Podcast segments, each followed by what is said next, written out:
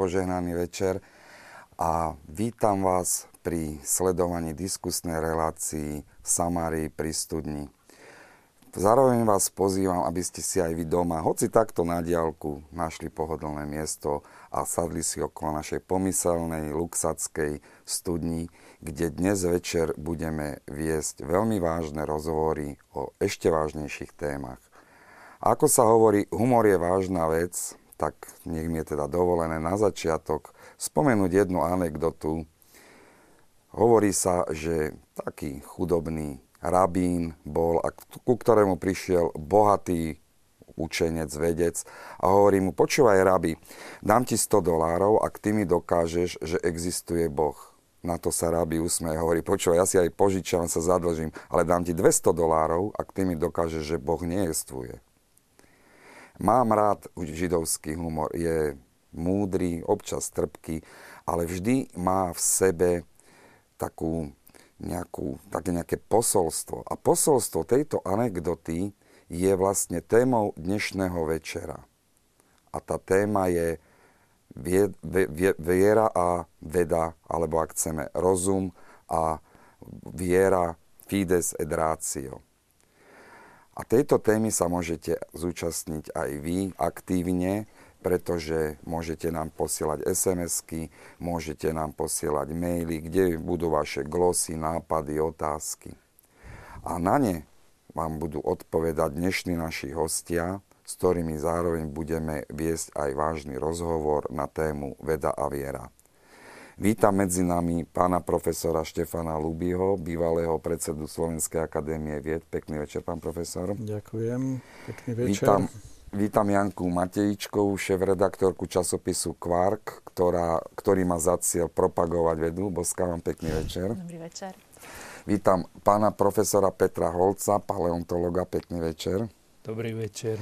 A vítam aj dôstojného pána filozofa, môžeme povedať, Gašpara Fronca. Požehnaný večer. Pekný večer všetkým.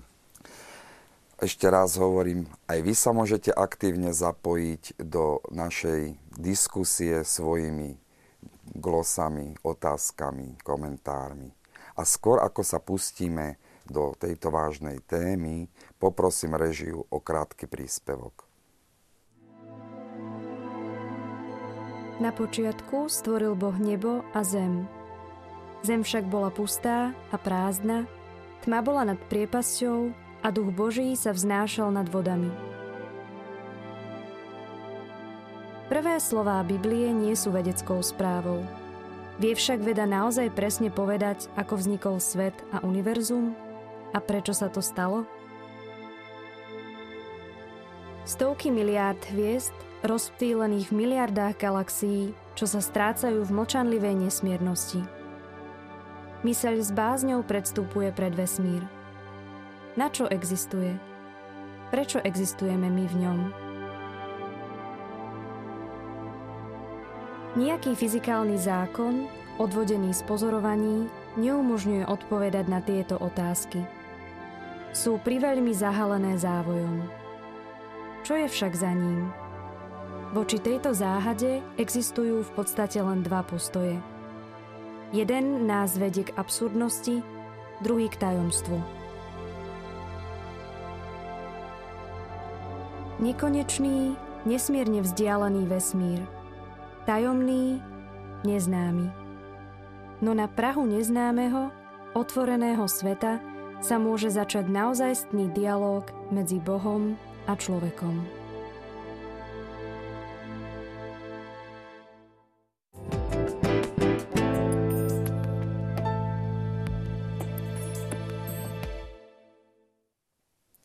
Veda a viera spolu kráčali dejinami, dakedy ruka v ruke, ale zväčša to bol vždy dramatický pochod. A možno by bolo dobre na začiatku hneď si povedať, čo je veda, čo je viera. Dá sa nejak zadefinovať veda, viera? Pán profesor, veda, exaktná veda. Veda, ja by som povedal, že je to veľmi sofistikovaným spôsobom organizovaný systém získavania poznatkov o prírode, o spoločnosti, o myslení, pretože máme vedy prírodné, máme vedy spoločenské, máme vedy formálne, medzi ktoré patrí lingvistika, logika. A celý tento systém e, tých definícií teda e, je veľmi veľa. Všeobecne akceptovanou definíciou je e, tzv. alebo súborom definícií z oblasti vedy je tzv. fraskatý manuál, ale ja myslím, že každý tak zhruba asi aj sám by si vedel nejakú tú svoju definíciu spraviť, lebo hodne čítame. O vede žijeme v období, keď veda nás vlastne zaplavuje svojimi poznatkami, niekedy by som povedal pozitívnymi, niekedy negatívnymi. Hovorí sa, že veda vlastne rozhodla o víťazstve v druhej svetovej vojne, keď si spomenieme na atomovú bombu, na panciery, na rakety V1, V2 a tak ďalej a tak ďalej. Takže veda je taký, by som povedal, ambipolárny, pozitívno, negatívny, alebo taký e, špatno krásny, jak hovoril Sládkovič, fenomén, ktorý je vlastne daný do vienka nám ľuďom. Hm. A dá 20. sa povedzme 21. Tak, storočia. Tak jednoducho exaktná veda, že to je to, čo sa dá merať, dokázať? Jednoducho dalo by sa to aj takto? Áno, áno, presne tak.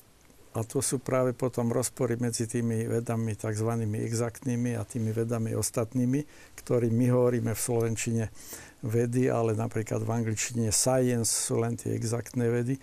A z toho vznikajú medzi rozličnými typami vedcov, niekedy sa označujú ako vedci alfa, vedci beta najväčšie problémy, ako tú vedu hodnotiť, lebo to, čo vyhovuje jedným, nevyhovuje druhým. Tá exaktná veda sa najčastejšie hodnotí dnes po rozpracovaní istých systémov hodnotenia, ktoré pochádzajú ešte od Eugena Garfielda, ktorý založil vo Filadelfii Ústav pre vedecké informácie z e, hodnotenia časopisov, z impact faktoru časopisov, z ohlasu vedeckého, z citácií, a najväčšou métou a nirvánou vedca súčasného je dostať sa do takých časopisov, ako sú Nature alebo Science, ktoré majú veľmi vysoké impakty a kde teda, keď sa práca uverejní, tak to už sa považuje za, za dosiahnutie vysokej méty, ale treba povedať, že súčasne aj dnešná veda je poznačená vecami trošku nepríjemnými. Objavujú sa aj v týchto časopisoch práce, ktoré sú nehodné tohoto média a ja sa momentálne teda venujem otázke práve aj etiky vedy v tomto zmysle a pripravujem na tú tému prednášku, o ktorej by sa možno niekedy inokedy mohol hovoriť veda v osídlach podvodu a korupcie, lebo v tých extrémnych polohách sme sa dostali žiaľ až takto ďaleko. Dostojný pán, zadefinovať vieru vieme nejakým spôsobom? No tak ako sme videli, že zadefinovať vedu je náročné a je množstvo rôznych prístupov k tomu, že čo to vlastne veda je, e, rôznych chápaní a že aj samotní vedci medzi sebou e, majú problém sa dohodnúť, čo ešte je vedov a čo nie, tak e, rovnako je problém tiež takto nejako stručne a jasne podať nejakú definíciu, že čo je to viera, pretože to je e, skutočnosť, alebo slovo viera používame v rôznych súvislostiach, v rôznych významoch. A vlastne e, najprv by som možno povedal, že viera je skutočnosť, ktorá je zdrojom najväčšieho množstva poznatkov, ktoré človek má. Mm-hmm. Pretože e, vedecké poznanie je častokrát chápané ako niečo, čo si môžem overiť, hej, ale e, kebyže si mám ja všetko overovať, to, čo mi hovorili v škole, no tak na to celý ľudský život nestačí.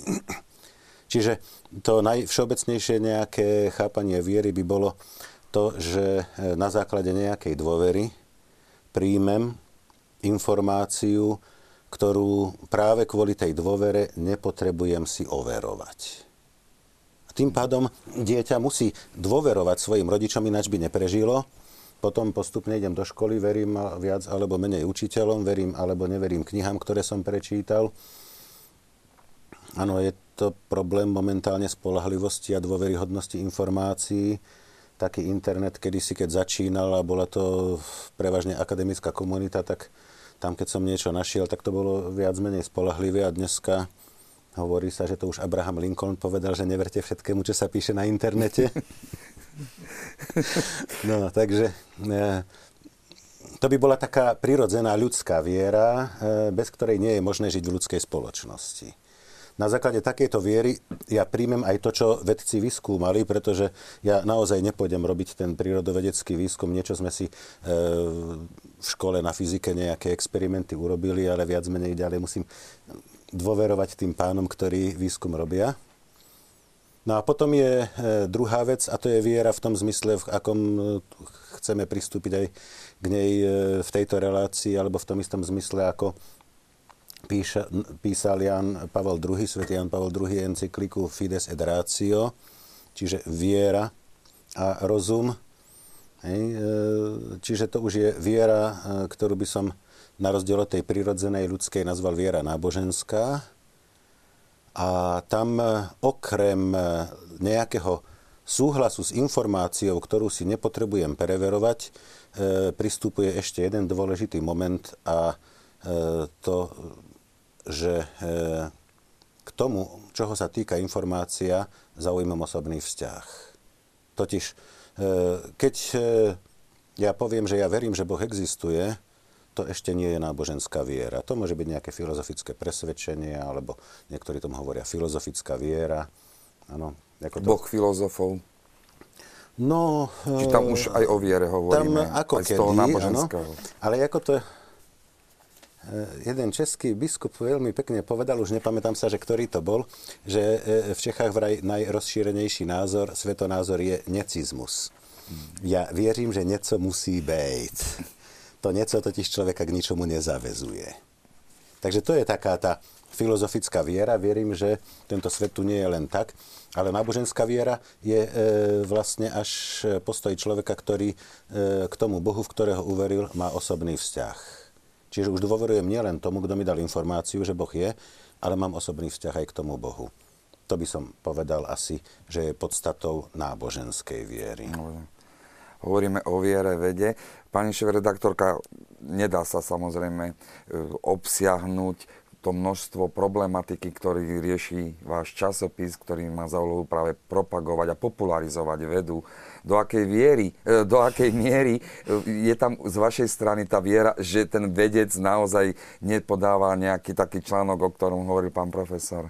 Mm-hmm my zatiaľ sme v štádiu, že všetky, všetky veci, ktoré uverejňujeme, veríme, že sú správne a snažíme sa vyhybať sa takým podozrivým článkom, podozrivým príspevkom, ktorý, ktoré nevzbudzujú veľkú dôveryhodnosť, takže tie preventívne vylučujeme, ale tak ako pán profesor povedal, sta, môže sa stať, že aj v tej svetovej vede v rámci toho, ako rýchlo ide život, ten, sa uverejnia veci, ktoré nie sú výsledky, výsledky vedy, ktoré nie sú ešte potvrdené alebo ktoré sú skreslené a ktoré sú milne. Ja verím, že tí vedci, ktoré uverejňujú tie nie hodnoverné články, že to nerobia so zlým úmyslom, ale treba nedokončili, nedokončili e, výskum. Nie? Robia to so zlým úmyslom. Tak, to ste ma teraz sklamali. To ste ma teraz sklamali. Tak my zatiaľ sme v takej, v, takom, v takej polohe, že veríme všetkým tým našim vedcom, ktorí nám posielajú príspevky, že tie príspevky sú, sú hodnoverné a že odrážajú naozaj realitu takú, aká je a všetko, čo, čo, čo v nich spomínajú, že teda je pravda.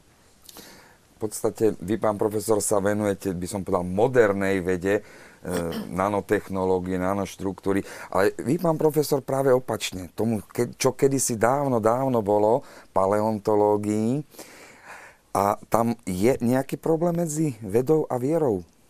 Alebo paleontológia dokazuje niečo z toho, z toho náboženského života? Problém medzi vedou a vierou začína vtedy, keď buď veda alebo viera prekročia svoje kompetencie. Uh-huh. Napríklad, keď e, kresťanstvo vyhlásilo, že Zem je stred vesmíru, keď ja som hovoril s jedným našim milým kamarátom, kozmologom, a ten hovoril, že keď poviem, že tu je stred vesmíru, že prečo nie?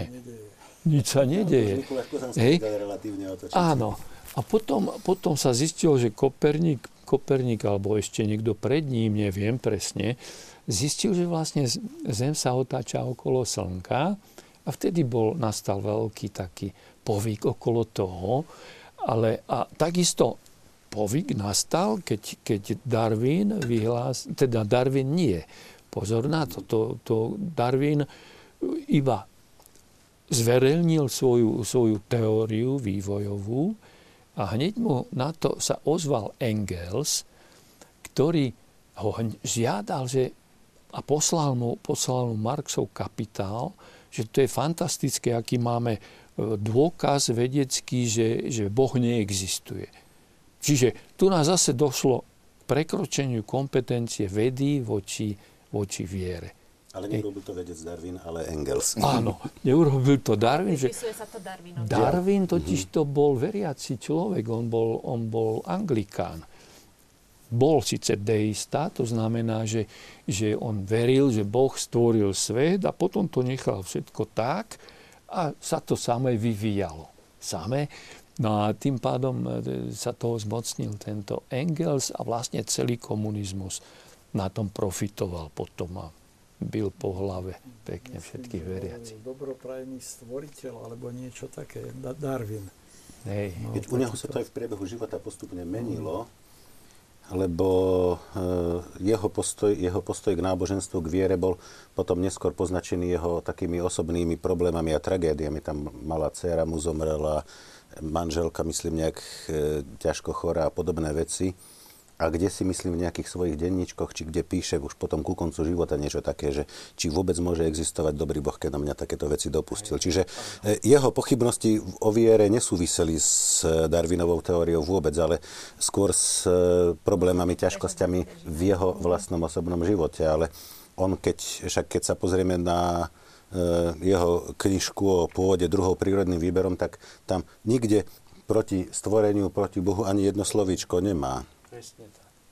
Ten vzťah, áno? Ak uh, tu padla téza, že či Boh existuje a či veríme, že existuje a podobne, tak by som spomenul jedného nášho učiteľa, možno, že sme aj s pánom profesorom Holecom ho mali, a síce Dionýza Ilkoviča, veľmi pozoruhodný zjav na slovenskej kultúrnej a vedeckej scéne, ktorý okrem toho, že bol zakladateľ vlastne modernej slovenskej fyziky a aj vlastne fyzikálnej chemie, lebo asistoval Hejrovskému, ktorý získal Nobelovú cenu za polarografiu.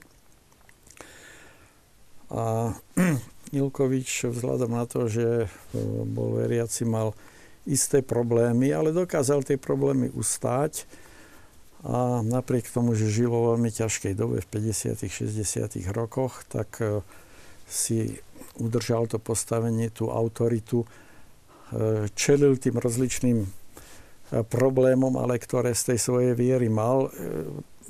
Na, keď sme sa ako rozcvičovali, tak som povedal, možno, že sa hodí, aby som to tu zopakoval. Keď si ho predvolali na akýsi ten kádrovací výbor a pýtajú sa ho, súdruh profesor, vysvetlite nám, ako je to možné, že vaša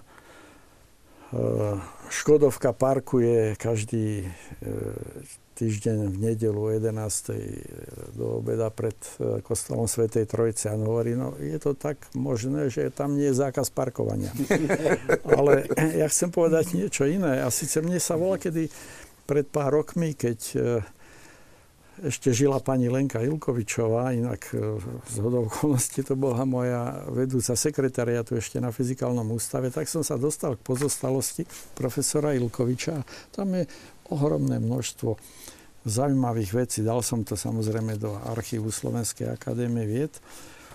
A prečítam vám, čo si on dokázal k otázke existencie Boha alebo k Bohu vôbec v tej dobe, keď e, aj za podstatne by som povedal e, triviálnejšie e, kacírstva v duchu nesúhlasu so vtedajšou filozofiou človek mohol na niečo doplatiť, tak profesor Lilkovič napísal v roku, poslal vedeniu, vedeniu Slovenskej akadémie list, kde píše doslova, neslúži k úcti ani Československej akadémie vied, ani Slovenskej akadémie vied, že obe majú ústavy vedeckého ateizmu.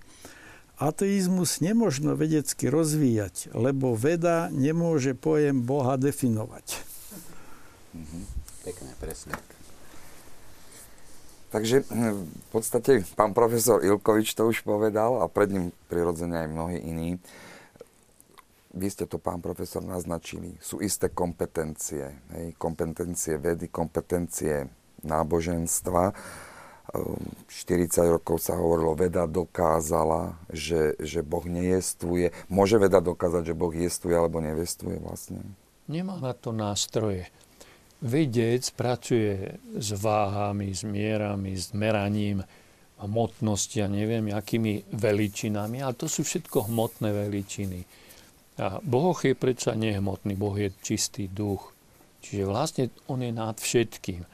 To znamená, že ho nemôžeme nejakým spôsobom sa ho zmocniť, ale môže sa, môže sa prejavať byť tým, ktorým chce sa prejaviť. Tak potom ako môže vzniknúť vlastne ten konflikt veda versus viera? To je vlastne konflikt medzi ľuďmi medzi ľuďmi veriacimi a medzi vedcami nabrúsenými ateistami. Takže predstaviteľmi vedy Áno, a viery, hej, tam môže vzniknúť tak. konflikt, môže ale medzi samotnými nie je konflikt. Nie, ja som pôvodne som si myslel, že veď viera, viera a veda to sú dve kolajnice, ktoré vedú ku pravde.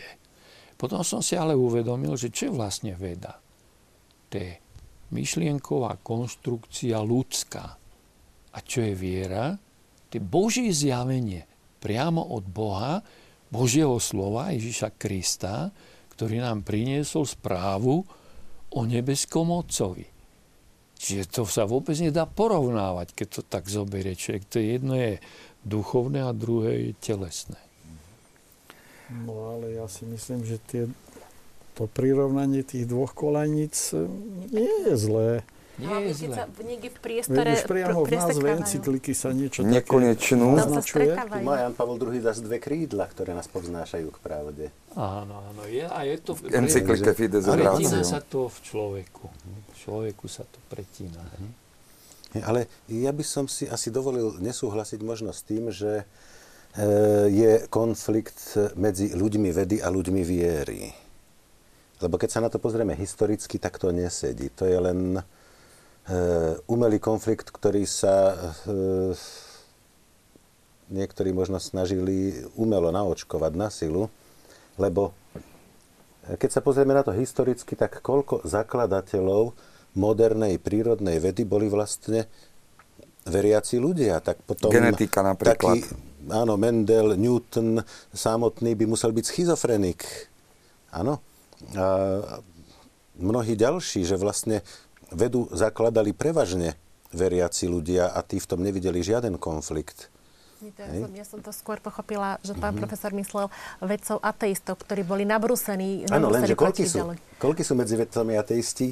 Ja si myslím, že z tohto pohľadu na tom je vedec rovnako ako každý iný človek, že je to vždy otázka jeho osobného postoja, jeho osobného názoru a mám taký dojem, že to s tým, že či je niekto E, vedec, alebo lekár, alebo učiteľ, alebo obrábačkovou až tak veľmi nesúvisí. Aj keď, dobre, ten vedec má určité hĺbšie a tak ďalej poznanie a väčšiu zodpovednosť za to poznanie a tak ďalej. Čiže e, vedecká komunita je tiež rovnako rozdelená ako komunita v akomkoľvek ľudskom odbore na veriacich a neveriacich. Takže nie je to konflikt medzi vedcami a ľuďmi viery, Hej. E, dokonca mnohí medzi, áno, e, nie, nie len, že e, medzi vedcami boli veriaci, ale aj medzi ľuďmi viery boli mnohí vedci. Veď predsa tvorca momentálne uznávanej teórie vzniku a vývoja vesmíru je páter Georges Lemaitre, francúzsky kňaz. Áno, takže to sa jednoducho prelína. či belgicky, pardon, áno, francúzsky hovoriaci, áno, hej. No, to sa niekedy tak. No ale e, tým pádom by som to takto nestával proti sebe mm-hmm. vedu ako tábor vedcov a vieru ako tábor veriacich, no, určite, ale, ale určite. že ten konflikt medzi vedou a vierou naozaj sa týka niečoho osobného v človekovi. Čím, čím viac sa mm-hmm. vedci vedujú vede, tak to ich viacej privádza k Bohu. Áno, však to aj Pastor povedal, málo vedy vzdialuje od Boha, veľa vedy privádza k Bohu. A Newton vytvoril fyziku tak, že chcel sa pozrieť trošku Pánu Bohu na prsty, že ako to riadi ten svet. Ja, pán ma poslal jablko. No, to, bola, to bola ešte klasická mm-hmm. fyzika a tam neboli tie problémy, ktoré nastali potom na začiatku 20. storočia, keď sa tá klasická fyzika zrútila. Ale vy ste naznačili, uh, možno som to zle pochopil, ale mal som taký pocit, že hovoríte, že či je vedec ateista alebo verí, že to je jeho osobná vec a tak viac menej je to možno nejak štatisticky rozdelené. A táto otázka ma zaujímala. Zaujímala ma preto, lebo som sa pohyboval e, prakticky celý život, už, už vlastne od gymnázia e, zameraného na fyziku v takýchto kruhoch. A mohol som porovnávať a zistil som, že naozaj veriaci ľudia sú napríklad medzi fyzikmi tí, ktorí sa dotkli akejsi tej 13. komnaty kozmológovia, alebo potom ľudia na opačnej strane toho rozponu tých, tých nie tých veľkých, ale tých mini slnečných sústav, tých atómov. Proste tam, kde to ľudské porozumenie narazí na nejaké bariéry, tak tam začnú vznikať otázky a čo ďalej. Kto spustil ten Big Bang, alebo kto dal dokopy tieto elektróny tak som si e, dal ako domácu úlohu predtým, než som šiel na túto diskusiu, že sa na to konečne pozriem. Len tak intuitívne som mal dojem, že napríklad astronómovia, ktorých teda poznám mnohí, e, sú veriaci. Tak som si spravil e, z encyklopédii takúto štatistiku a zistil som, že zo žijúcich popredných vedcov adorovaných, oceňovaných rozličnými cenami, Eddingtonovými, Filcovými medailami, Nobelovými cenami. Medzi týmito špičkami sa uvádza 24 ľudí z oblasti biomedicíny, teda to sú otázky života a tie sú z hľadiska vzťahov vedy a viery primárne dôležité, napríklad Werner Arber. Relatívne málo je chemikov, tí sú v tom intervale od tej fyziky po ten život, tak niekde v strede tých je len 5. Myslia, že majú všetko vo svojich No a de facto aj majú, veď e, robia úžasné veci. A teraz počúvajte, fyzikov a astronómov, ktorí sú deklarovaní z týchto svetových špičiek ako veriaci, je 31. Astrofyzika je v tom kozmológia, relativistická fyzika, teoretická fyzika.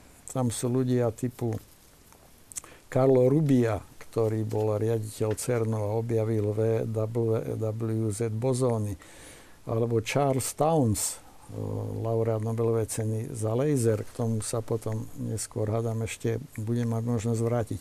V inžinierských disciplínach iba 5. Inžinierské disciplíny sú také trošku, by som povedal, pri zemi a robia veci praktické, kde sa nenaráža na základné filozofické otázky. Ale napríklad v iných disciplínach sa objavuje pomerne dosť veľa ľudí e, v oblasti klimatickej zmeny. Lebo klimatická zmena to je už čosi také, čo by som povedal pri tej našej neschopnosti niečo s tým urobiť. Je to, ako by som povedal, skoro v rukách Božích, ako nám to tu všetko vlastne dopadne. A geológovia. Geológovia áno. Ak by som vás mohol doplniť, pán profesor, tak nemecký prírodovedec Eberhard Dennert robil tiež takýto podobný výskum. On si zobral 300 najvýznamnejších prírodovedcov a prišiel k takému zaujímavému číslu, že 242 vedcov vyslovilo vyslovne svoj kladný postoj k viere, k náboženstvu, k existencii Boha a len 20 vedcov z tých 300 malo k náboženstvu odmietavý postoj a 38 nevedel určiť presne. Takže tie čísla sú naozaj veľmi zaujímavé. Ale vy ste tu spomenuli Big Bang. Hovoríme o vzniku sveta. Mnohí sa, povedzme, s kresťanov smejú o vzniku sveta, že sa odolávajú na Genesis. Ako treba chápať práve tento vznik sveta? No, otázka vzniku. Ja by som sa možno, keď už ste tým vtipom začali, tak keď si nalistujeme 11. kapitolu e, vyznaní svätého Augustína, tak tam má jednu takú veľmi peknú vec, otázočku, že ale on to nevymyslel, on to tam píše, že cituje už neviem koho.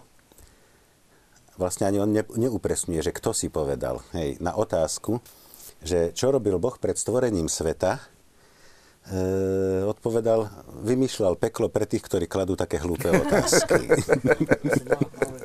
to je známa, slávna vec, ale neostal len pri tom vtipe, on potom samozrejme jasne vysvetľuje, že prečo tá otázka je považovaná za hlúpu, lebo e, spolu so vznikom vesmíru vzniká aj priestor a čas. A to hovoril Augustín Aurelius, keď sa e, končila vlastne rímska epocha. 4. storočie. Presne tak. Takže to už je hodne dávno a vlastne e, pokiaľ ide o veľký tresk a fyzikálne chápanie, tak inými slovami vlastne sa hovorí presne to isté. Len už spomínaný Georges Lemaitre, e, myslím, on to bol osobne priamo, ktorý potom upozornil, keď sa táto teória objavila, upozornil so všetkou úctou dokonca pápeža, keď bol nadšený, že už aj fyzika poukazuje na stvorenie sveta a že mu hovorí, že vaša svetosť nie, to tak nemôžeme povedať, že v, v táto fyzikálna teória o stvorení sveta nehovorí. Nie? Ono, v konečnom dôsledku tam je vlastne ten Planckov čas, najmenšie kvantum času, ktoré už ďalej nevieme rozdeliť a tým pádom sa tam ďalej až k tej nule dostať nedokážeme. Nie? Takže e, otázka, e, odkiaľ to je, to už je otázka, ktorá je za hranicou možností vedy, ako to už to bolo aj za hranicou tých kompetencií.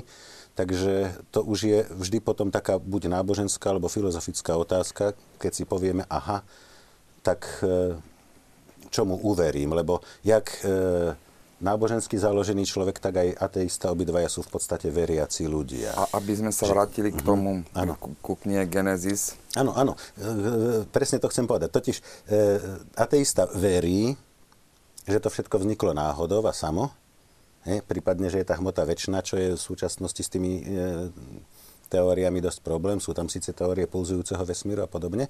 A náboženský človek verí, že za tým je Boh stvoriteľ. No a teraz tá kniha Genesis, no e, práve už spomínaný svätý Augustín má takú veľmi pekné pojednanie, tak, taká menej známa menšia jeho práca De Genesi ad Literam, kde analizuje práve túto knihu Genesis a veľmi jasne v súlade aj s inými cirkevnými otcami toho obdobia píše, že tú knihu Genesis nemôžeme chápať ako prírodovedeckú ani historickú príručku, ale e, vlastne tá kniha Genesis je mm, takou úžasnou oslavou Boha za to, aký nádherný je ten svet, ktorý od neho pochádza.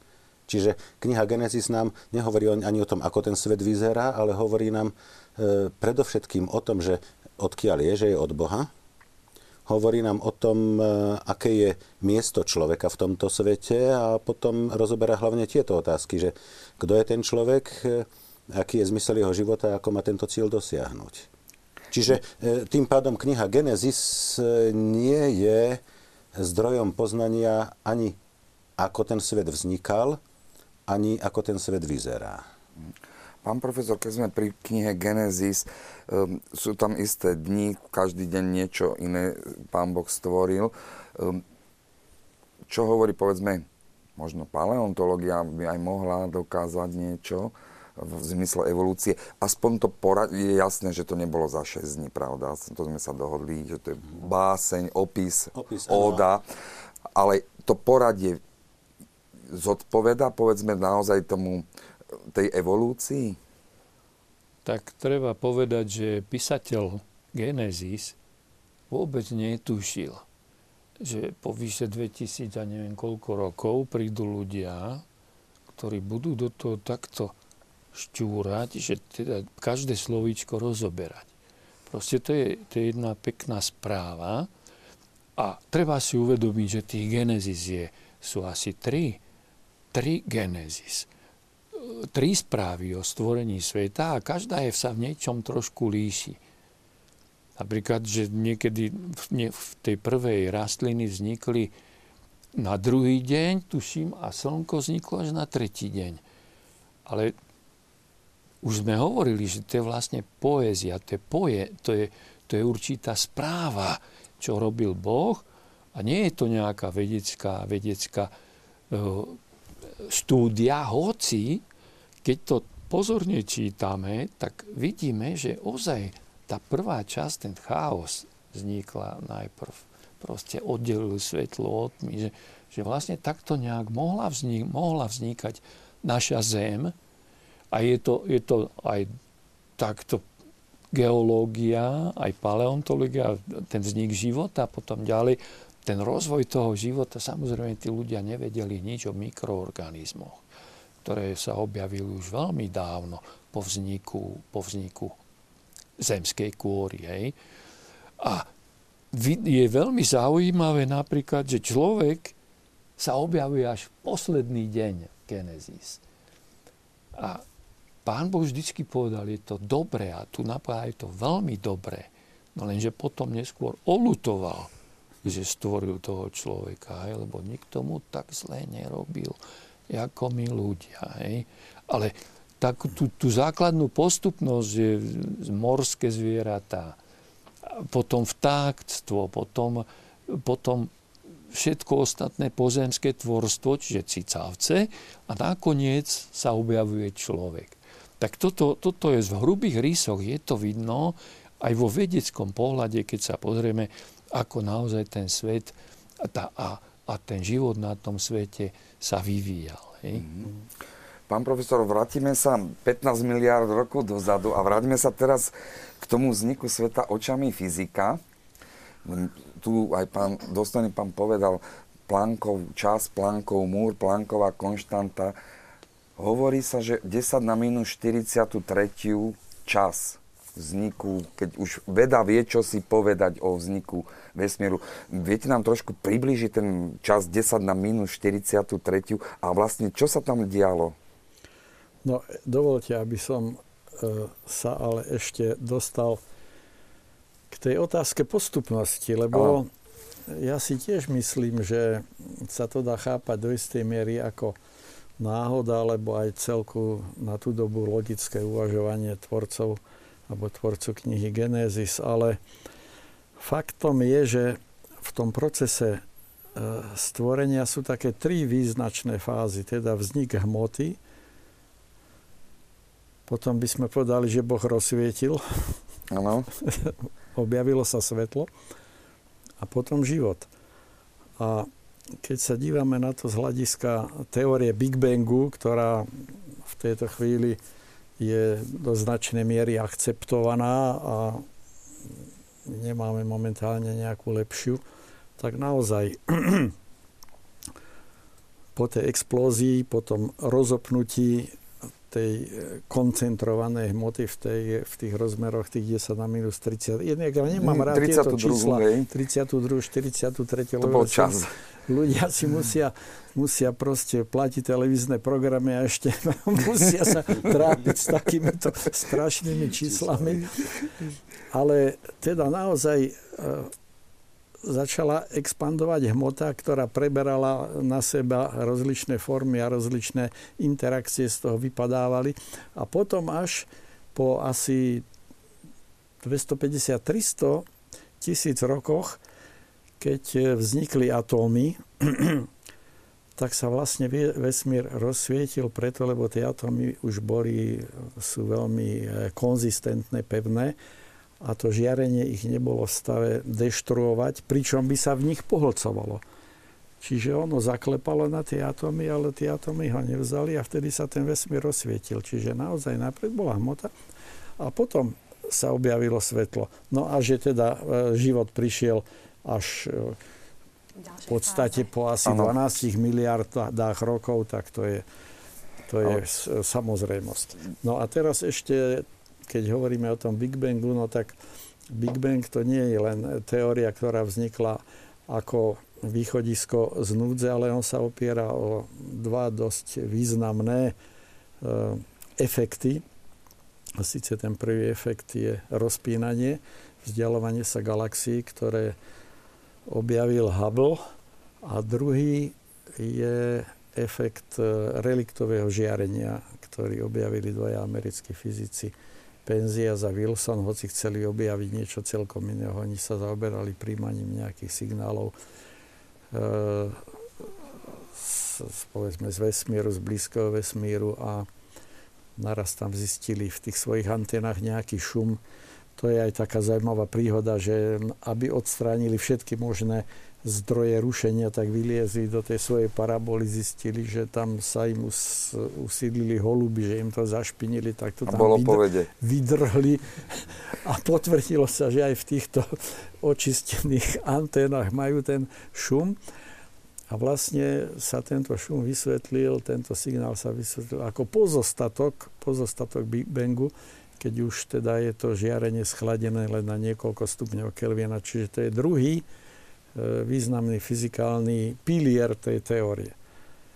A hovoríme o teórii a už začínajú chodiť aj nejaké otázky ohľadom stvorenia sveta. Takže nech sa páči, milí televízni diváci, pokojne píšte buď SMS-ky alebo e, mail, na mail. A tu sa ste spomínali, trošku na chvíľku odbočíme, ale aby aj diváci. Tu sa pýta divák Vládo, možno vy budete, pán profesor, vedieť, Albert Einstein, či je pravda, že bol veriacim človekom? Ja myslím, že Einstein mal takú svoju singulárnu vieru. Nie je mi známe, že by e, vykonával praktizujúcim. Praktiz, že bol praktizujúcim veriacim ale niektoré jeho výroky v tom zmysle, ako napríklad e, nezmieroval sa celkom ľahko s niektorými predikátmi a niektorými konzekvenciami kvantovej fyziky, napríklad s princípom neurčitosti a vtedy povedal, že Boh nehádže kocky. Ano. Čiže sa mu zdalo, že je to proti, proti Bohu, že by bol poznamenaný E, príslušný efekt, e, akýkoľvek, treba pohyb nejakej častice tým princípom neurčitosti. To znamená, ak takto uvažoval, tak zrejme nejakého toho e, svojho Boha v tých svojich predstavách mal, alebo mal akúsi tú toho ne, ten nejaký duch alebo nejakú, nejakú predstavu za tým, e, ktorá, ktorá, bez ktorej by možno sa nevedel tak s niektorými vecami vysporiadať. Nebol to, myslím, Einstein, niekto iný, teraz mi nepríde na um, ale tiež to bol nejaký e, známy fyzik a laureát Nobelovej ceny, kto hovorí, že, bez, že vesmír by mi, e, že ve, po, keby nebol vo vesmíre Boh, tak by mi chýbal, alebo niečo také. Mm-hmm. Možno, že vy niečo o tom viete bližšie. Čo si, čo si sami Mari, ale neviem si tiež spomenúť presne, kto to povedal, ale k tomu Einsteinovi ešte on, dobre, nájdeme v rôznych etapách z jeho života rôzne vyjadrenia na tému Boha. E, takže tým je vysvetliteľné to, že mnohokrát na neho sa odvolávajú aj veriaci, aj ateisti a každý by si ho chcel prisvojiť. Jednoznačne odmietol predstavu židovského a tým pádom aj kresťanského osobného boha. Osobného boha. Áno, ale či nejaké, niečo neosobné, alebo nejakú zosobnenú energiu. Proste sú to niekedy také vyjadrenia, ktoré pripúšťajú viacero rôznych interpretácií, ale nikdy sa jednoznačne proti viere ako takej e, ne, ne vyhradil. Boha. Nie, nie, pozor. Nie, nie, to, to by som tak naražala áno, na, rela, na, na relativitu. Áno, presne ale... tak, to som veľmi rád, lebo mnohí ľudia potom vravia, že podľa Einsteina je všetko relatívne a to ani z fyzikálneho hľadiska nesedí. Sú tam dva absolútne princípy, bez ktorých by relativita nemohla byť. Ale, Nie? ale tým pádom ani, ani Boha on nechápe tak postmoderne ja relativisticky. Ako, ako Dokonca, a myslím, že tým by sme mohli Einsteina zakončiť. Môžem sa ešte Nech sa páči, opraviť, lebo ja som si tu spravil poznámku, len som to nevedel narýchlo nájsť. Šaulov, uh-huh. americký fyzik, e, ktorý rozpracoval e, optiku ďalej po Townsovi, ku ktorému sa ešte môžeme vrátiť, i find a need of God in the universe. Nachádzam potrebu Boha v priestore, v kozme, univerze. vo vesmíre, v univerze. No o Einsteinovi napríklad je známe aj to, že nejakému novinárovi, ktorý napísal len článok, že ateista odpovedal, ktorom mojom diele ste vyčítali, že neverím Boha. Aj taká príhoda je. Ale vráťme sa znova tých 15 miliard rokov dozadu. Máme tam ten Plankov múr. Ten je totiž zaujímavý v rámci tejto dnešnej debaty kvôli tomu, že ani veda nevie, čo je za tým plankovým múrom. Možno keby ste nám, pán profesor, trošku priblížili, aby, sme, aby aj diváci vedeli, o čom hovoríme, keď sa povie plankov múr, planková konštanta. No tak, e, viete, e, klasická fyzika veľmi dobre fungovala, lebo sa zaoberala e, štruktúrami, ktoré poslúchali základné fyzikálne zákony, či už máme Newtonové alebo Keplerové ale niekedy na začiatku 20. storočia sa zistilo, že sú efekty, ktoré sa pomocou klasickej fyziky vysvetliť nedajú. Vtedy sa ešte samozrejme nehovorilo klasická. Napríklad žiarenie absolútne čierneho telesa alebo fotoefekt, čo sa spája s menom e, Maxa Plancka, Alberta Einsteina. Einstein dostal totiž Nobelovú cenu za fotoefekt. Mnohí ľudia automaticky e, predpokladajú, že za teóriu relativity, lenže bol taký princíp, že v tej dobe, e, dnes to už sa tak celkom neberie, sa teórie oceňovali až vtedy, keď e, boli podopreté nejakým experimentom. Takže vlastne vstúpila na piedestal kvantová mechanika, kvantová fyzika a tá vniesla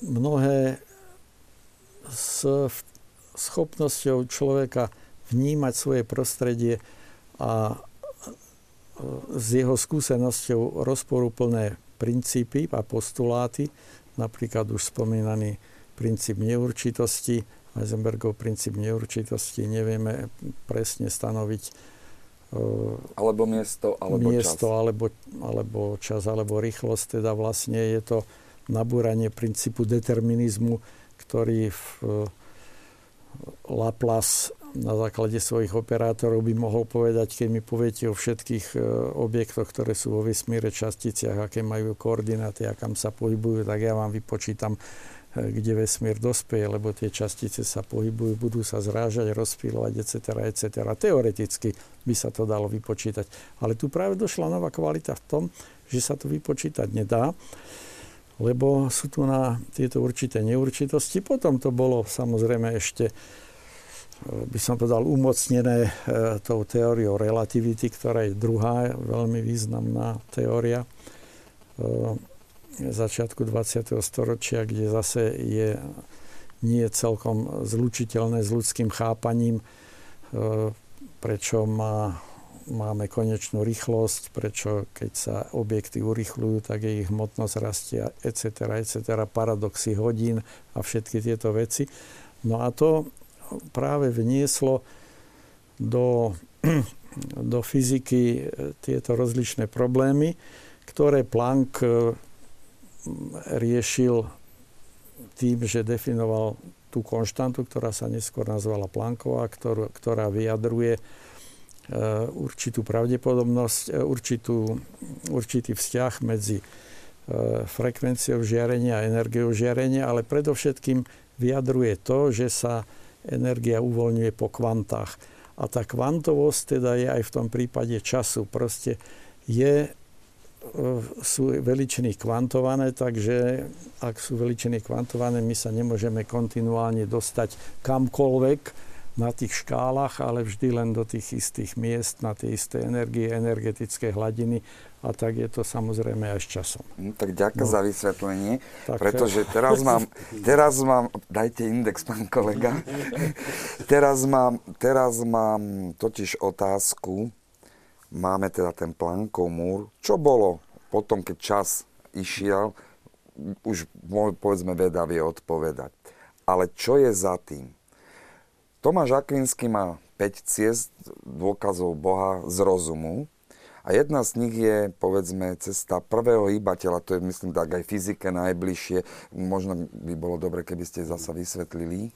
No, e, hovorí sa tomu síce, že 5 ciest Tomáša Akvinského, ja sa niekedy potom ces, smejem, že či cestoval z Bolone do Paríža a potom išiel do Kolína. Ale e, ide o to, že e, aj tým, že to Tomáš Akvinský pomenoval cesty, tak to ani on sám nebral ako vedecky exaktné dôkazy, že Boh existuje. Lebo tie cesty nemajú charakter ani dokazovania matematického, to znamená niečo pre deduktívne a formálne vedy z nejakého axiomatického systému a nemajú ani charakter e, dokazovania v experimentálnych vedách.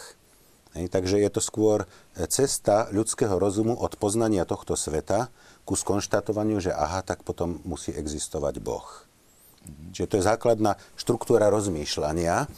A a tá povedzme jedna vec. prvý ano, hýbateľ. No, a e, ešte skôr než prvý hybateľ chcem ešte toľko povedať, že tie cesty to nie sú nejaké argumenty, ktoré by on dal dohromady a vymyslel, ale vlastne on takto len do piatich kategórií, dá sa povedať, zaradil argumentáciu, ktorá už bola. To znamená, že toto, čo tu spomínate, je argumentácia, ktorá pochádza ešte od e, antického filozofa Aristotela Hej, Aristoteles na základe úvahy toho, že sa tu na Zemi veci pohybujú a že žiadna materiálna vec sa len tak sama od seba nepohne, čiže musí byť nejaký, on to nazval hýbateľ, čiže pohnem do tej knižky, ona sa no, skoro pohla aj do, do toho a pohára. A sa pohol. Áno, čiže pohyb sa odovzdáva e, a z toho potom e, prichádza k tomu, že e, ten hýbateľ je za niečím iným hýbaný a teraz kam sa až dostaneme. Musí byť niekde začiatok toho no, pohybu. A prečo musí byť začiatok? Tam vlastne najprv by sa nám ponúkali také dve možnosti. Prvá možnosť by bol e, uzavretý kruh, bludný kruh, len e, tým pádom to keby som ja tu sotil do vás, vy do pána profesora a tak ďalej, tak ja by som nakoniec bol príčinou toho posledného úderu, ktorý by som zase ja dostal. E, čiže ja by som bol príčinou svojho vlastného pohybu, tým pádom sa nič nevysvetľuje. Druhá možnosť by bol rad do nekonečna. A e, tam potom e, práve Tomáš Akvinsky rozvinul tú Aristotelovú myšlienku ešte ďalej, lebo on sa začína pohrávať s tým nekonečnom, takže to potom celkom zaujímavé vyzerá aj z pohľadu matematického, kde sa nám jasne ukazuje, že matematické nekonečno je niečo úplne iné ako to teologické.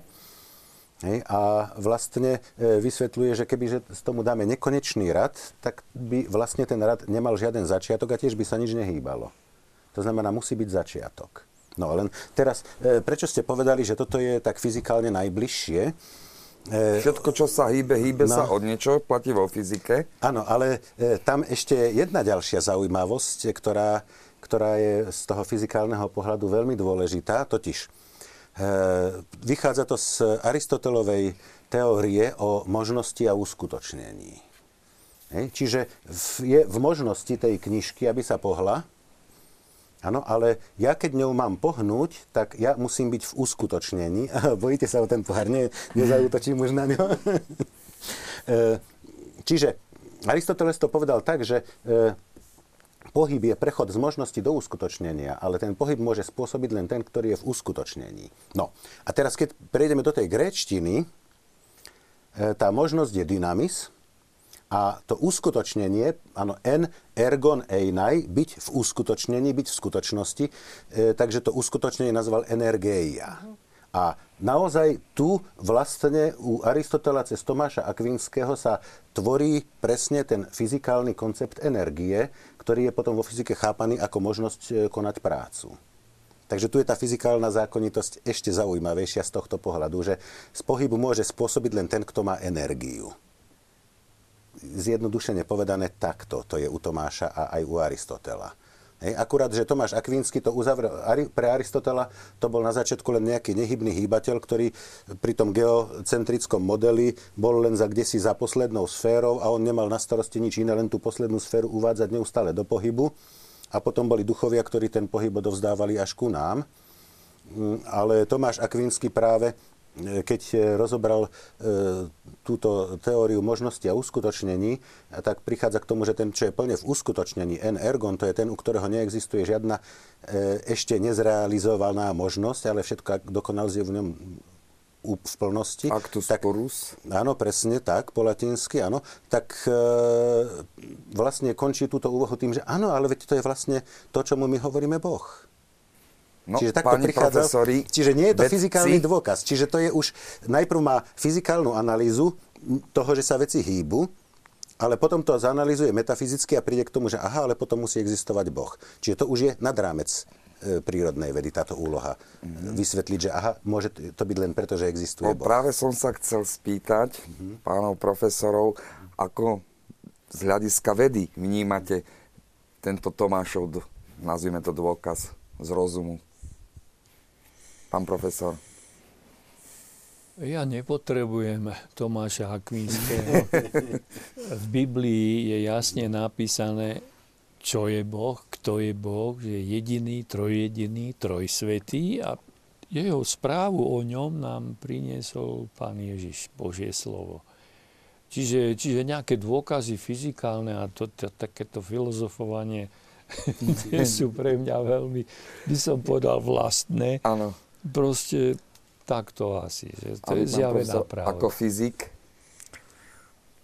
To je mimo rámca fyziky. Mimo rámca, Tomu nám fyzika nemôže nič povedať. A to, to bolo už tam, Tomášovi, preto to nazval tam cesta. už prechádzame práve na tú platformu vedy. Keď, keď ste spomínali teóriu veľkého tresku Big Bang, e, mal som trošku pocit, no je to teória, takže je to dosť silne vedecká teória? Alebo aj samotní vedci, že je tam trošku aj z tej filozofie, z tej špekulatívnej vedy?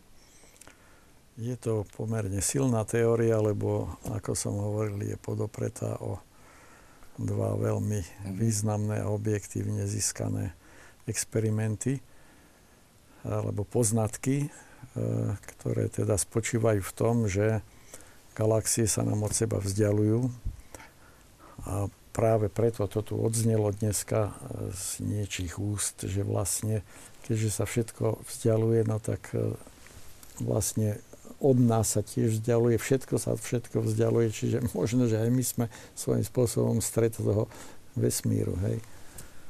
Ja mám ináč pocit, že aj tú teóriu veľkého tresku podporuje, podporujú stále nové výskumy a dôkazy a objavy, ktoré sa nachádzajú v urychlovačoch, práve všetky tie, tie subatomárne častice, ako keby ukazovali až na ten začiatok niekde tam, tam ďaleko dozadu, no do tej tak, prvotnej polievky. Áno, teraz, áno, teraz e,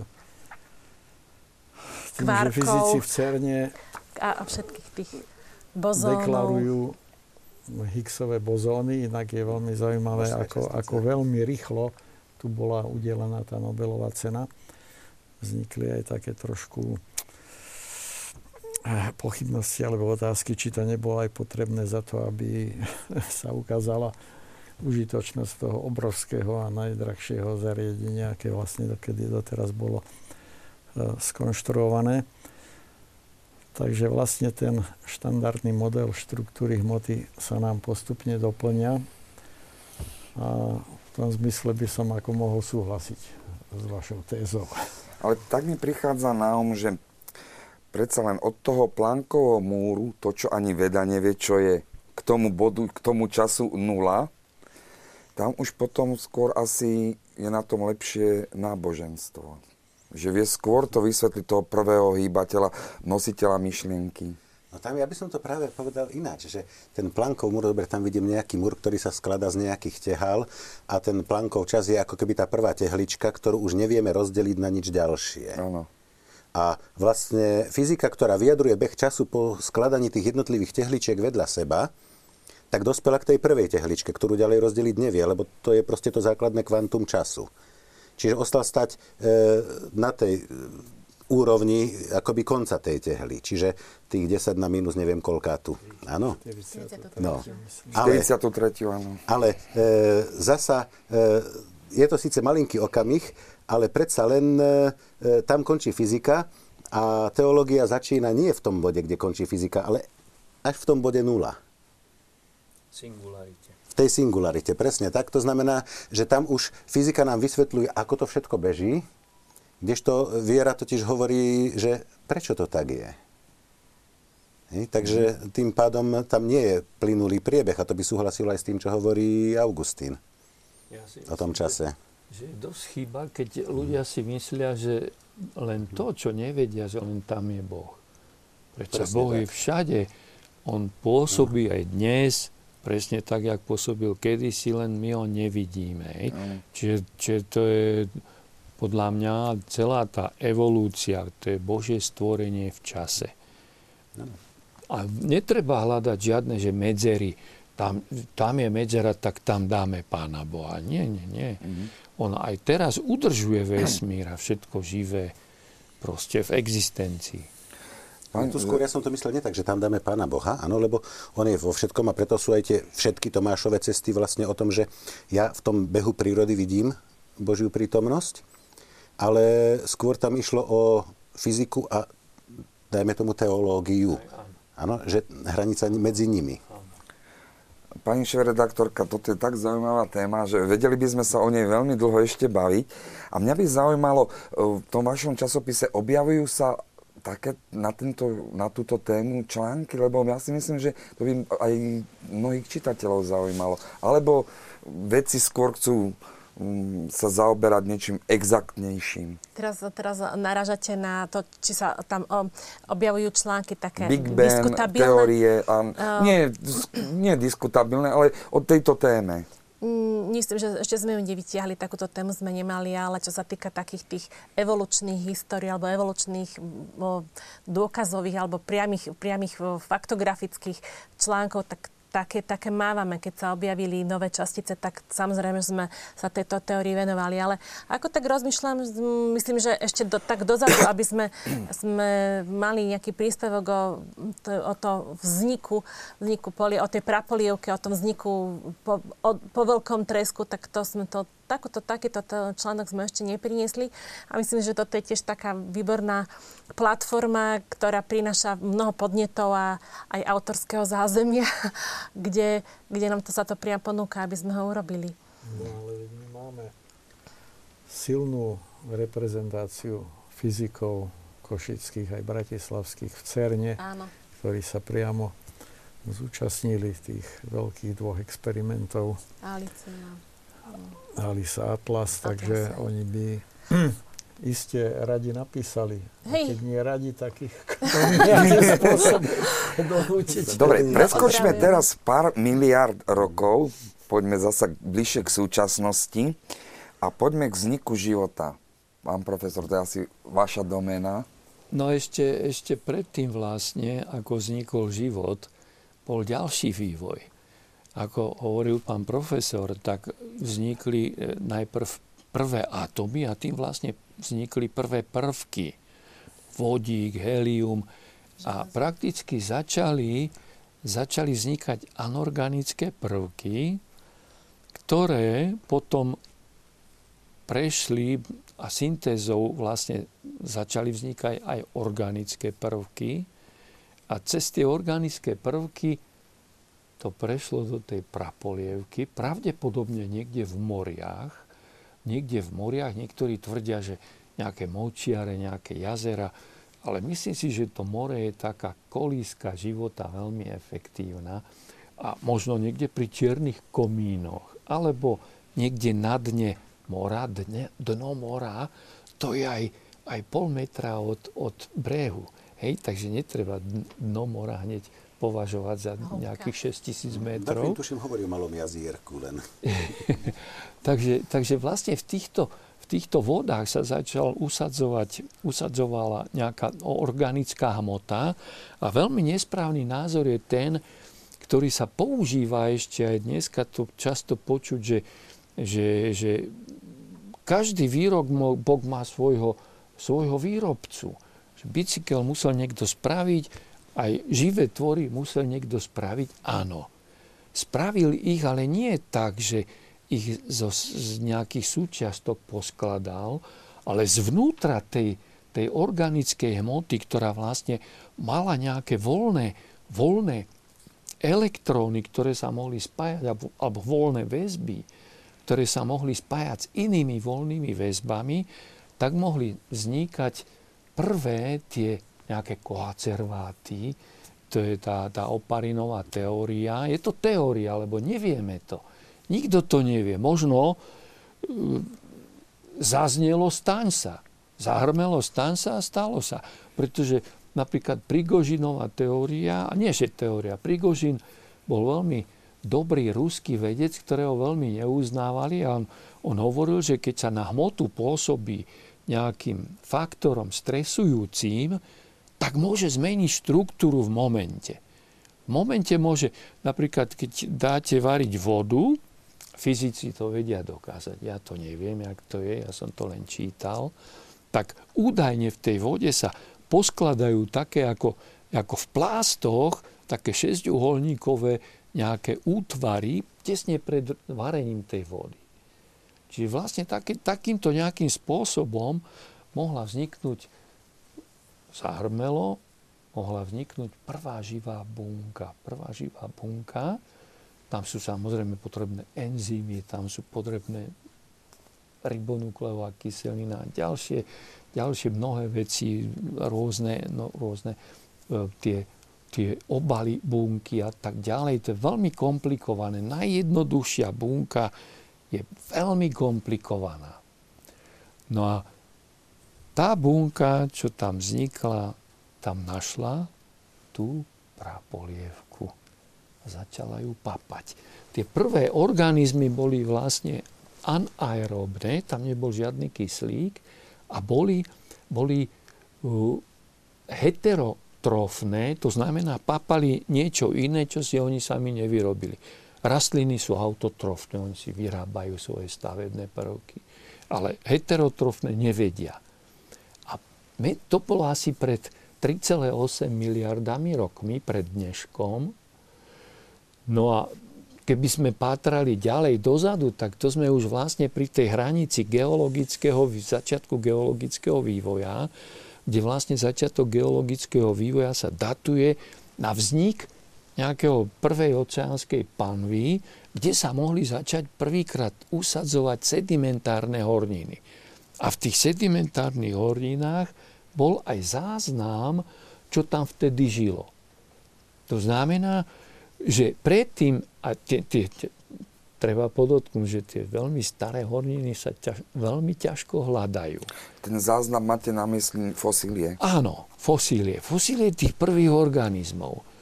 No a to je tak, jak keď miesite cesto, tak najprv tam dáte múku, vajíčka, ja neviem ešte čo, ženy to vedia lepšie, vodu.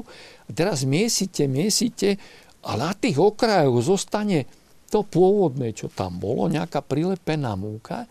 A keď sa to rozmiesi, tak, tak to vlastne v tom ceste už nie je vidno. A Lenže tie starobilé horniny práve boli takto premiešavané a zostalo iba niekoľko, napríklad v Grónsku alebo v tých starých štítoch kanadský alebo ďalšie, sibírsky a tak ďalej. Tam sa hľadajú tie najstaršie, najstaršie horniny a v ktorých mimochodom jedna pani americká paleontologická geológovia si mysleli, že prvý život vznikol až začiatkom Kambria do roku 1936. Ale potom táto paleontologička americká si zobrala prenosný elektronický mikroskop do svojho auta a začala skúmať v teréne horniny tým mikroskopom a zistila tam drobné bublinkovité útvary. V niektorých tých bublinkách bola ako keby časť nejakej blany z tej bunky, z tej povrchovej blánky tej bunky. Tak si povedala, to budú tie prvé organizmy. A tie boli prokaryotické. Tie boli prokaryotické. To znamená, to znamená že nemali diferencované jadro od protoplazmy. Tam bola len stočená RNA. A teraz prvé, prvé tie, mm, orgán, tie bunky, ktoré boli, boli eukaryotické, tie sú oveľa komplikovanejšie než tie prokaryotické a sú oveľa väčšie. To je ako fotbalová lopta proti pingpongovej lopte, asi taký pomer. Čiže vlastne oni, keď zrazu zistili asi pred 1,5 až 1,4 miliardy rokov, začali sa objavať tieto veľké bunky, tak si povedali, toto už sú eukaryotické. No ale ešte som zabudol povedať, že už dlho hovorím, prepačte, ale No, som... 3 miliardy rokov. sa nedá povedať za 5 minút. Čiže začali vznikať aj prvé bunky prokaryotické, ktoré mali zelené farbivo. No a to boli syné synice alebo syné baktérie, ktoré prvé na svete v celých svetových dejinách začali produkovať voľný kyslík.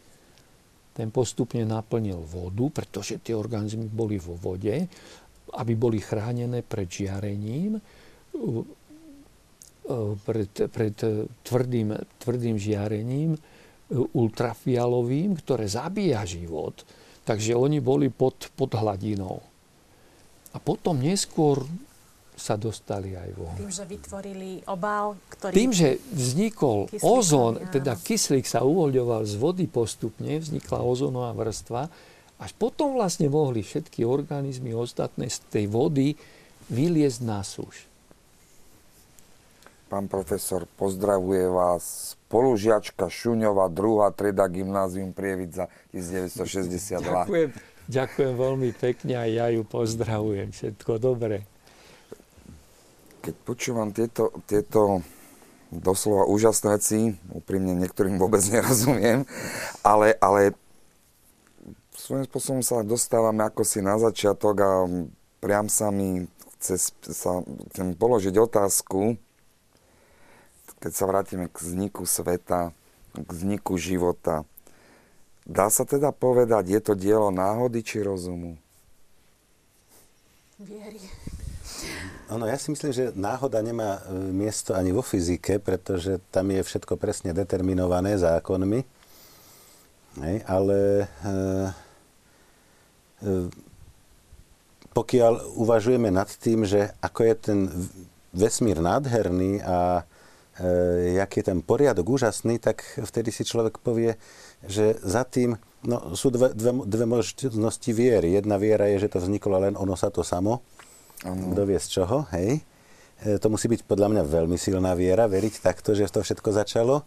E, alebo druhý typ viery, verím, že za tým je niekto, kto je e, múdry, mocný aj dobrý zároveň. Takže to sú len dve typy viery, ktoré vysvetľujú, ako to všetko mohlo vzniknúť. No a pokiaľ sme sa bavili treba o tom živote, tak to tiež boli mnohokrát také e, diskusie, že či mohol vzniknúť život z neživej hmoty. V staroveku, v stredoveku to považovali za samozrejmosť, že bežne vzniká život z neživej hmoty. E, potom vlastne, myslím, až Pasteur to definitívne vyvrátil a omne vivum ex vivo, všetko živé len zo živého. E, tak potom e, bola taká teória, no dobre, tak to živé, ako sa to objavilo, čo to len pán Boh musel znovu zasiahnuť a stvoriť život. No a taký asi prvý kresťanský evolucionista nebol nakoniec Darwin, ale už spomínaný svätý Augustín, ktorý hovorí, že Boh vložil akési racionálne zárodky pri v tom prvom okamihu stvorenia. A tým pádom e, o mnoho múdrejší a mocnejší nám vychádza ten Boh taký, ktorý nepotreboval dodatočne zasahovať do toho svojho stvorenia a ešte raz to korigovať, ale ktorý stačilo, že na začiatku povedal, staň sa, dal zákony a podľa tých zákonov sa už všetko vlastne deje. A toto je názor nielen svätého Augustína, toto je názor aj väčšiny scholastických učencov, ktorí prichádzajú k tomu, že matéria je vo svojich zákonoch od Božej vôle nezávislá. Hej, lebo e, tak až mohla vzniknúť veda, lebo antickí bohovia e, tí mali svoje kompetencie a nedalo sa vedecky skúmať, ako sa ktorý boh rozhodne, ale práve tento kresťanský princíp umožnil, že aha, dobre, tak keď Boh dal na začiatku zákony, tak ja nielen môžem, ale som povinný ich skúmať. Čiže, čiže aj ten život potom podľa tých zákonov sám vznikol z neživej hmoty tak. podľa pravidel, ktoré Boh dal. Tak. Čiže on nepotreboval znovu ešte korigovať. My ľudia potrebujeme všetky svoje diela dodatočne korigovať, to on nemusel. Chcel by som to vysvetliť, že prečo teraz nemôže vzniknúť život. Čo pastor správne povedal. Mhm. Preto, lebo keby začala vznikať táto organická hmota, okamžite je zožratá všetkými mikroorganizmami, ktoré dnes žijú. Ale predstavte si tú situáciu vtedy, keď sa ten život slobodne, bez problémov, keby ste sa vtedy porezali, tak, tak sa vám vôbec nezapáli. Sterilné, všetko bolo sterilizované, sterilné. Čiže vlastne ten život kľudne sa mohol rozvíjať a potom už, už to naberalo na obrátkach a na všelijakej aj pestrosti. Išlo to proste do, ako vznikli tie eukaryoty, to bolo možno niekoľkonásobnou endosymbiózou, pretože tie organizmy sa potom nakoniec medzi sebou začali požierať.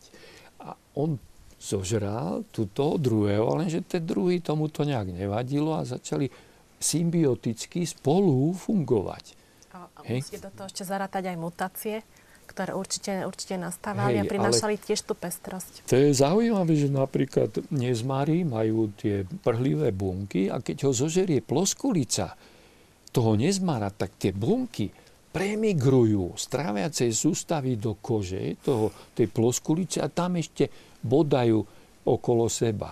Čiže to, to je až taká fantázia, čo hovorím, že vlastne tá endosymbióza mohla celkom pekne fungovať a pravdepodobne aj fungovala. Ak sme začali definíciou vedy viery, čo ich rozdeluje, kde sú ich hranice, tak skúsme teraz na záver, možno vám, pán profesor, ak sa nenahnevate, dám predposledné slovo. Čo spája vedu a vieru?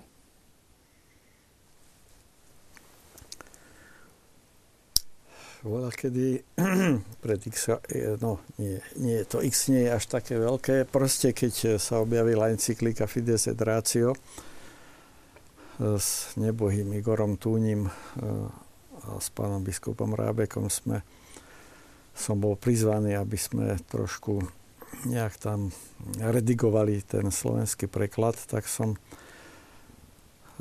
začal sledovať literatúru okolo vzťahu vedy a viery a ako som už e, predoslal v priebehu dnešnej diskusie, zatiaľ taký najbrilantnejší elaborát, ktorý som na túto tému, na ktorú som natrafil, bol od Charlesa Townsa, ktorý je kvantový fyzik, a ktorí spolu s ruskými dvoma fyzikmi, s Basovom a Prochorovom vlastne e,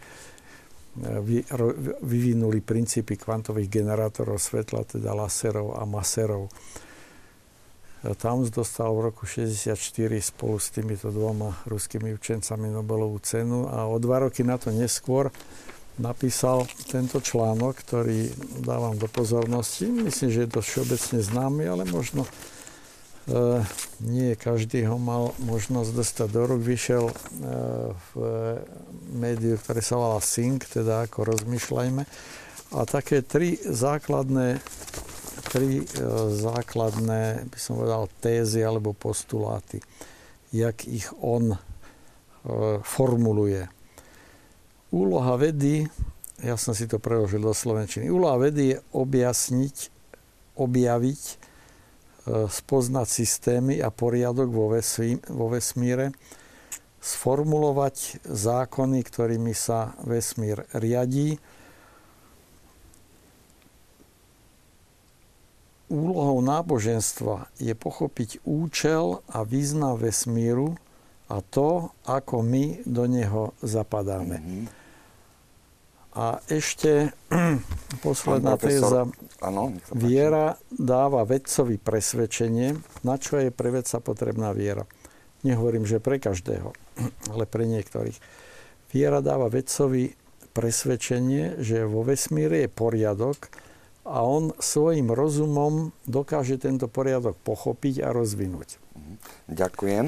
A teraz na posledné slovo dúfam, že pani sa nenahnevajú pani šéf-redaktorka Vox Populi, Vox Dei, páni vedci, teológovia sa rozprávali, veda a viera z hľadiska bežného človeka.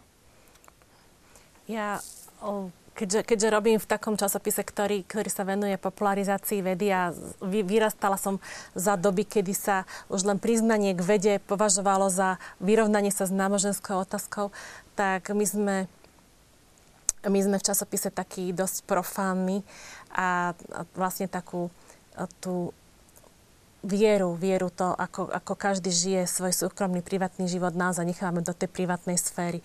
Takže ne, priznám sa, neriešime, neriešime to, či sú naši autory veriaci alebo nie, ale, ale a na to si trvám, aby som teda zachovala odkaz môjho otca, ktorý mi odovzdal pred desiatimi rokmi časopis ako pochodeň, že to, čo tam uverejníme, musí byť také, aby som sa ja nehambila pred mojimi rodičmi a on pred svojimi rodičmi a pred našimi rodičmi, ktorí nám tú vieru odovzdávali. Takže nechcem a nedovolím, aby tam bolo niečo, čo je absolútne proti náboženské, čo útočí na, na vieru, čo útočí na Boha ale, ale celý ten časopis sa nesie v absolútne civilnom tóne a profánne. Myslím, že pekné slova na záver. Ja vám všetkým ďakujem, že ste prijali pozvanie a vám, milí televízni diváci, ďakujem, že ste vydržali s nami až do konca. Určite by sa dalo ešte dlho o tom hovoriť, ale ja na záver predsa len poprosím režiu a tá nech pustí pekný, zaujímavý spot a to bude, myslím, veľmi pekný záver dnešného večera. Pekný a požehnaný večer. Známy životopisec William Beepy rád rozprával, ako spolu s prezidentom Theodorom Rooseveltom mávali na sklonku večera malý astronomický obrad.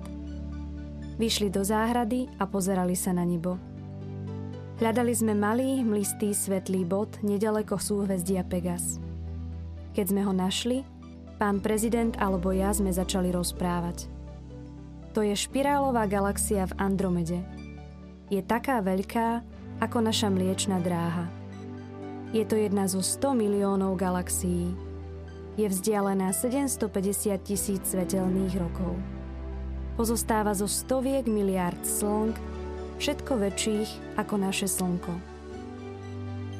Po chvíli sa prezident Roosevelt usmial a povedal – Myslím si, že už sme dostatočne maličkí. Poďme spať.